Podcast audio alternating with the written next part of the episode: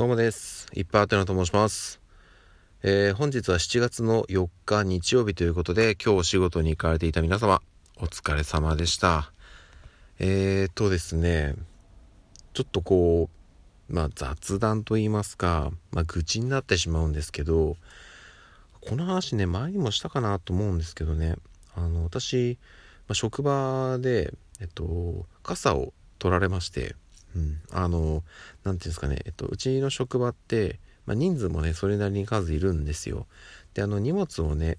オフィス内に持って入れないところなんで、ちょっと別のところにロッカールームがあって、でそこにみんな荷物を、置いて、でロッカーは施錠できるんで、でその鍵を、持ってオフィスに入る、オフィスっていうか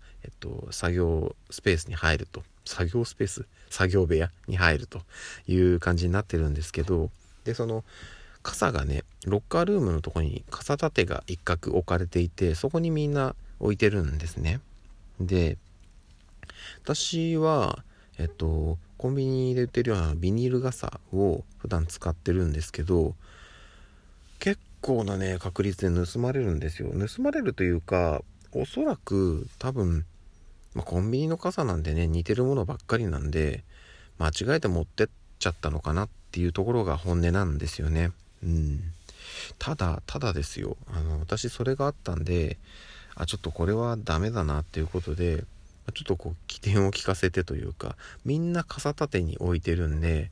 私ちょっと離れたところに置いたんですね。ロッカールームの端っこの方で、ちょっと何も物が置いてない空間があったんで、壁によりかからせるような感じで傘を一本トンと置いたんですよ。そこにあったら明らかに目立つというか、自分が置いたか置いてないか分かるじゃないですか。傘立ての中から一本引っこ抜くのとはわけが違うんで、なくなったんですよ、その傘が。これもう明らかに取ってるよなっていう感じですよね。だってそこに置いたか置いてないかぐらいの記憶がみんなあると思うんですよ。似てる似てないは関係なくて。だから本当に持ってかれたなっていうことがあったんですよ。で、ちょっとこれはもうダメだなと思って最終手段に出たんですね。それが何かというと、傘の柄の部分に名前書いたんですよ。自分の名前を。たら、でもやっぱりその名前書いたからといって傘立てに置いてしまったら、やっぱ紛れてるとね、そんな一個一個確認しないでそのまま持ってっちゃう人もいるかもしれないんで、名前を書いて、その名前がこっち側に見やすいように置いたんですよ。その傘立てじゃないとこに離れて、また一本だけポツンと置いたんですね。取られたんですよ。いや、これはもうわざとだろうと。で、いやちょっとね、変な話、普段ね、なんていうんですかね、こういう時期じゃない時に持ってかれるんならまだいいんですけど、今って梅雨じゃないですか。傘必要なんですよ。だからね、そういうのやめてほしいなっていうふうに思うんですけど、持ってかれてしまったらね、しょうがないんで、私一応カバンに折りたたみ傘は一つ持ってるんで、それを使ったんですよね、その日は。そしたらですよ、次の日その傘戻ってたんですよ。一回取られたビニール傘が元の場所に。いや、もうこれダメでしょうと。悪意しかないですからね。なんでしょうね、だからもうあと可能性があるとしたら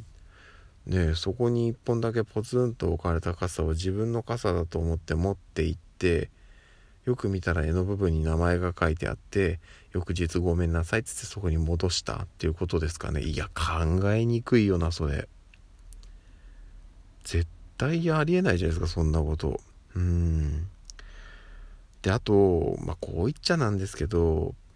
今ね、そのコロナのね影響もあって、すごい感染、飛沫うるさいじゃないですか。そういう状況でね、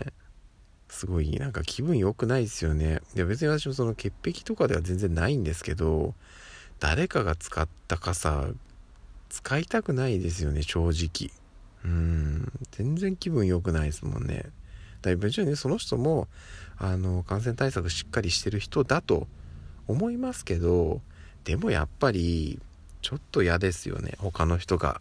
使った傘を、自分のとはいえ他の人に使われた傘をまたそのまま使うっていうのもあんまり気分良くないんで、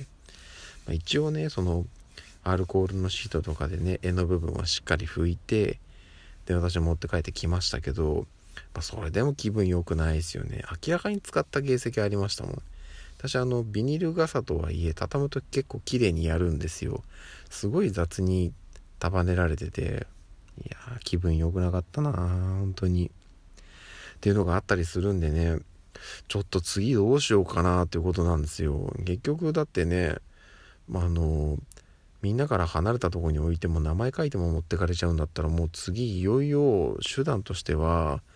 持ってくのをためらうぐらい派手な傘にするしかないですよね。しかも派手ってあれですよ、そのカラフルなとかっていうレベルじゃないですよ。だからもうキャラクターがねプリントされてるやつとか、うちの職場って、男性社員がもう本当に大多数を占めてるんで、もうねそういう傘持ってる人が、ほぼいないので、そういうのをね逆に使ってしまうと持って帰りにくい。ただねちょっとそれを私自身がね使わなきゃいけないっていうそのリスクはありますけど、いやそれ考えてもね差し引いてもやっぱりもうね何本持ってかれたか分かんないんで、やっぱそこのね被害額考えると、ちょっと高くて派手で他の人が持ってきにくいような感じのデザインの傘っていうのを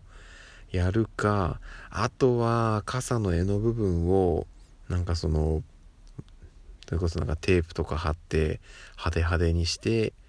とかってやるかですよね。いやでもねもっとちょっとね意識してほしいですよね、そういう部分で。わかんないですけど、その年がら年中みんなマスクしましょうよとかじゃなくて、